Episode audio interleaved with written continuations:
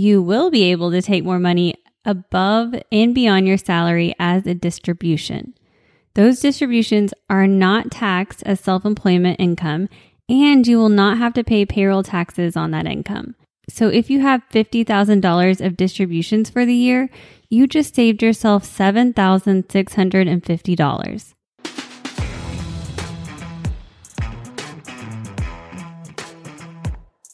Welcome to What Your CPA Wants You to Know, a podcast for business owners and those planning to make the jump into entrepreneurship. If you're thinking, I've got a great business idea, but what's next? This podcast is for you. I'm Carson Sands. And I'm Taryn Sands. And together we started our CPA firm. We've grown exponentially over the past six years.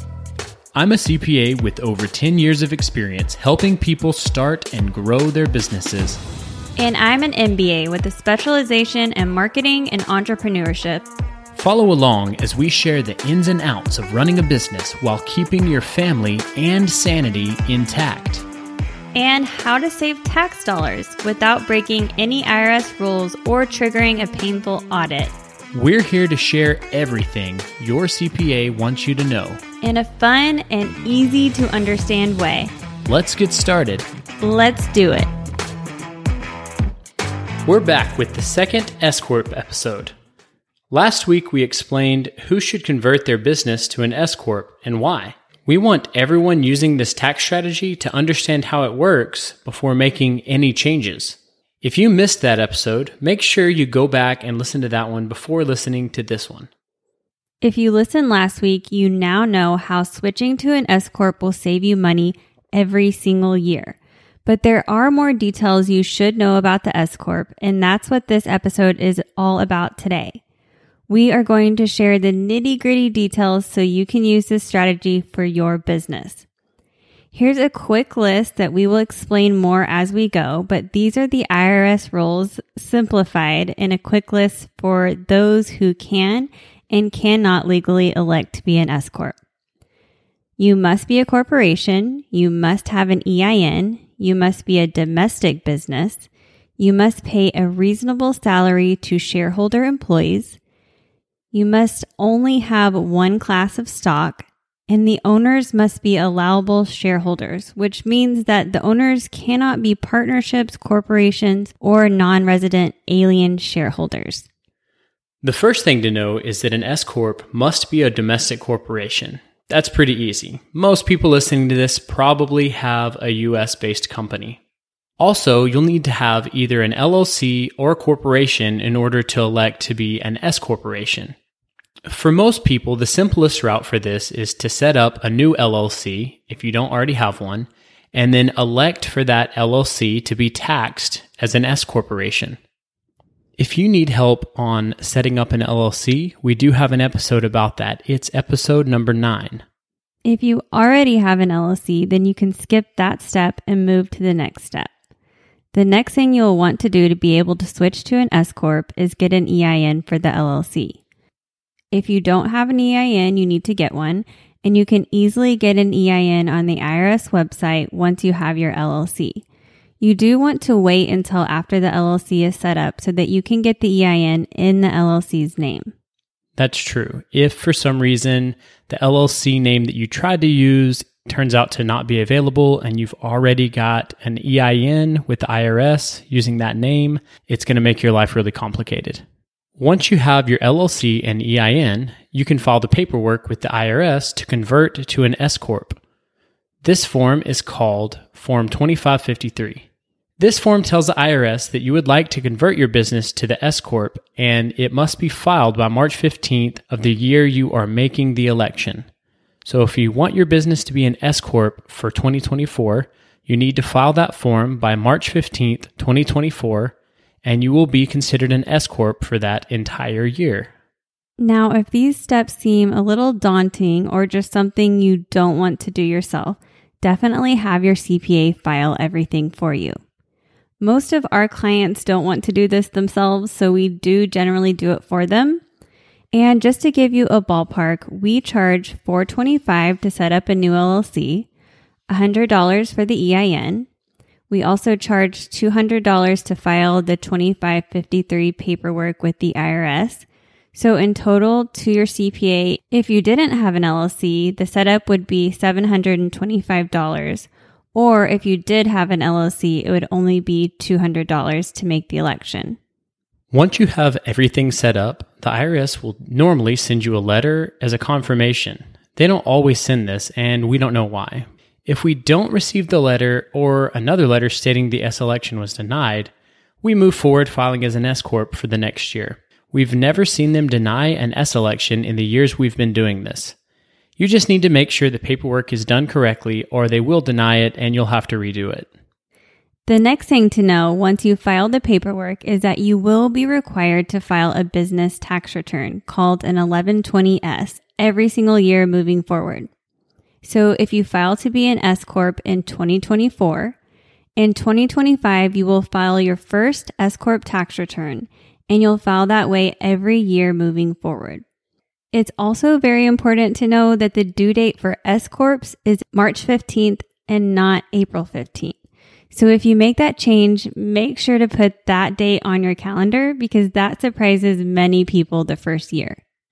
It's also important to remember that the business tax return will cost you $1,000 or more every year to file.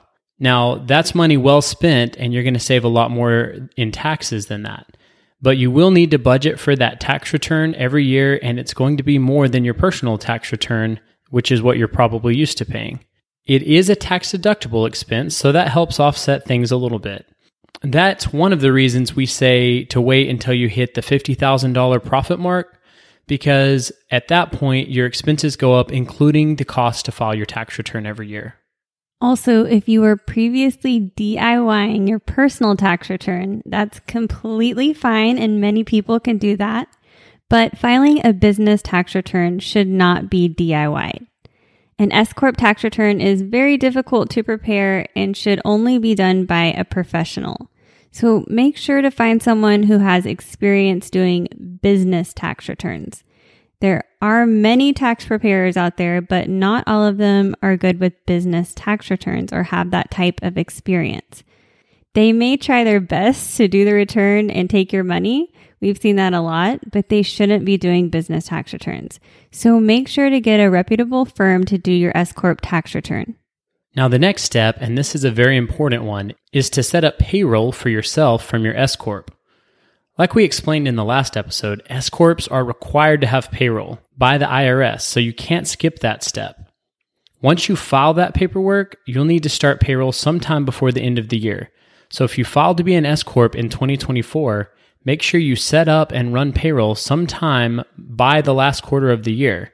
That's just for the first year. After that, you will keep running payroll for yourself as long as you have the S Corp. If you already have payroll for your business, this will not be a big deal at all. Now, if you're new to payroll, there will be some extra steps to get payroll set up for yourself and a small learning curve. But remember, it is worth it to save those tax dollars. If you are capable of running your own payroll and filing all the payroll reports yourself, then the tax return will be the only additional cost after you make the switch to an S Corp. But let's say you don't want to do the payroll yourself. What are your other options? You may want to have your CPA complete payroll and file the payroll reports for you. For your CPA to do payroll, tax deposits, and payroll reports, you should expect to pay at least $200 a month. The cost will depend on your business size and location. Even considering the cost of the additional CPA fees and the additional tax return, you'll be saving money by converting to an S Corp as long as you're making over $50,000 in profit. If you are currently using QuickBooks, you will also have the option to upgrade your version to include payroll processing. This is a really great option that is very inexpensive and easy to use. So QuickBooks will actually run your payroll weekly, monthly, semi monthly, however you like, make automatic deposits, and file your payroll reports for you. It makes it super simple, but we don't recommend it for anyone who is not willing to learn and keep up with the QuickBooks. And that's because you will need to keep an eye on the reports and make sure that the software is doing them and that you're checking it often. There are also other payroll softwares like ADP, Gusto, and Paycom that are a little bit more expensive than QuickBooks, but certainly make the payroll process simple and easy for the business owner to use. So, when we say payroll, we mean the process of paying yourself a check and withholding Medicare, Social Security, and withholding taxes. When we say payroll reports, we mean the forms required by the IRS to be filed by businesses that have payroll. These are forms like 940, 941, W 2, and W 3, and your particular state employment tax forms. All of those can be filed by you or your CPA or a software like QuickBooks. The great thing here for most business owners is that when you set up payroll for yourself, you can also add tax withholding to each paycheck which forces you to set aside some of your income for taxes. Some of our clients are great at this, and others need to set up payroll withholding so that they don't accidentally spend it. If that's you, then make sure to add some federal tax withholding to each paycheck when you set up payroll. For example, if you owed $12,000 at the end of last year, add $500 to each semi monthly paycheck and you'll be all set if you have a similar year or maybe owe a small amount when you file your tax return instead of $12,000. Yes, that happens all the time. And this is just a nice little trick for those that have a problem setting aside those taxes. So, yeah, setting up payroll is a little bit of a pain in the butt, but it definitely helps you avoid that mess at the end of the year if you're bad at saving that money. The last step is determining a reasonable salary for shareholder employees or any shareholder working in the business. We do set up many single member S Corps, which is totally fine if that's you. That just means that you will be the only person on payroll. The IRS wants each shareholder working as an employee in the S Corp to be paid a reasonable salary. So now let's stop and rewind that for a minute. Sometimes people have other owners of the S corporation that don't actually work there. Maybe they invested some money or something like that. So those other shareholders don't necessarily have to be on salary. But if it's you, you're working there, you're managing it, you are supposed to have a salary. What is a reasonable salary, as the IRS calls it, for my position or my job in the company? So we're back to an answer I hate to give, but sometimes we have to do it. It depends. So you should pay yourself a salary that's similar to what other businesses are paying for that similar position in the marketplace. In other words, if you're a doctor, you can't really pay yourself $30,000 a year. That's not very reasonable. If other doctors, let's say you're a pediatrician and other doctors are getting paid $150,000 a year, you can't pay yourself 30. That's going to raise a red flag with the IRS. One way you can help figure this out is use one of the many websites like Glassdoor or something like that that explains how much somebody in your position typically makes. Remember that your S Corp is often a startup, so you can go on the lower end of the salary range, and that will save you a lot in payroll taxes, but still keep you within the rules of the law. The goal here is to give yourself a small but reasonable salary to help keep your payroll taxes low while also staying within the rules of the IRS. You should also consider the size and profitability of your current business when choosing your salary, like Carson was saying. If your business profits are quite low, you don't want to pick a high salary. But also, if your profits are very high, you should not pay yourself a very low salary because that would raise a red flag on your tax return. Right. For example, some accountants make $60,000 a year, especially when they're first starting out. But if your company is making $700,000 a year profit and you're the only one that works there and you're paying yourself $60,000 a year, that seems a little unreasonable because CPAs that bring in $700,000 a year of profit get paid more than $60,000 a year.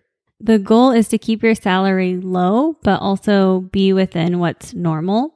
But remember, like we explained in the previous episode, if you set yourself a salary for $50,000, that does not mean that you can't take more money out of the business beyond $50,000. You will be able to take more money above and beyond your salary as a distribution. Those distributions are not taxed as self employment income, and you will not have to pay payroll taxes on that income. So if you have $50,000 of distributions for the year, you just saved yourself $7,650. All right, so those are all the steps needed to use this tax strategy. First, file for an LLC and EIN if you don't have one. Then, file Form 2553 with the IRS. And then, set up payroll for all owner employees. And this may just be you. File your payroll reports quarterly and yearly yourself or with the help of your CPA or software. And file an 1120S every year by March 15th. That wraps it up for this episode. Thank you for learning something with us today. Please feel free to DM us on Instagram. We are at what your CPA wants you to know.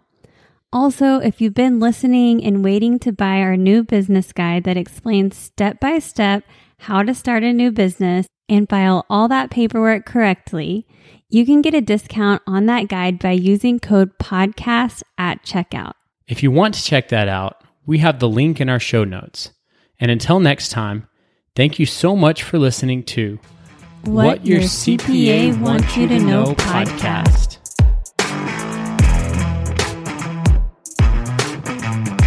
This podcast is intended to provide accounting and tax information for educational purposes only.